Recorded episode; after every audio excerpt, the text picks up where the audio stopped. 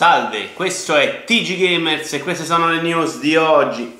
GameStop non ha trovato un acquirente, che poi era proprio il motivo per il quale ne stava cercando uno.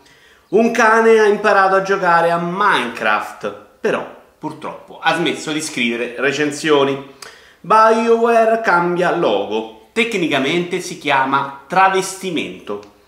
Un ragazzo rapinava nei negozi GameStop poi però si è dimesso. Microsoft crede molto nello smart delivery, che pare sia diverso dai laureati che fanno le consegne per Just Eat. Sony ha ridotto la qualità degli streaming di PS Now durante il lockdown. Adesso potete solo immaginarlo. Valve ha subito un grosso furto di dati e no, non sto parlando di Valorant. Il prossimo Stadia Connect si terrà in estate. Argomento della giornata sarà soprattutto la primavera. Crash Bandicoot 4 avrà 100 livelli giocabili, ma pure uno sarebbe stato un gran bel passo in avanti.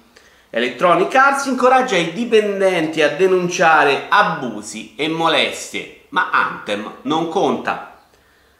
Crazy Ball torna in beta dopo la release finale. In futuro potrebbe persino tornare un'idea del cazzo. Anche per oggi è tutto, arrivederci al prossimo episodio.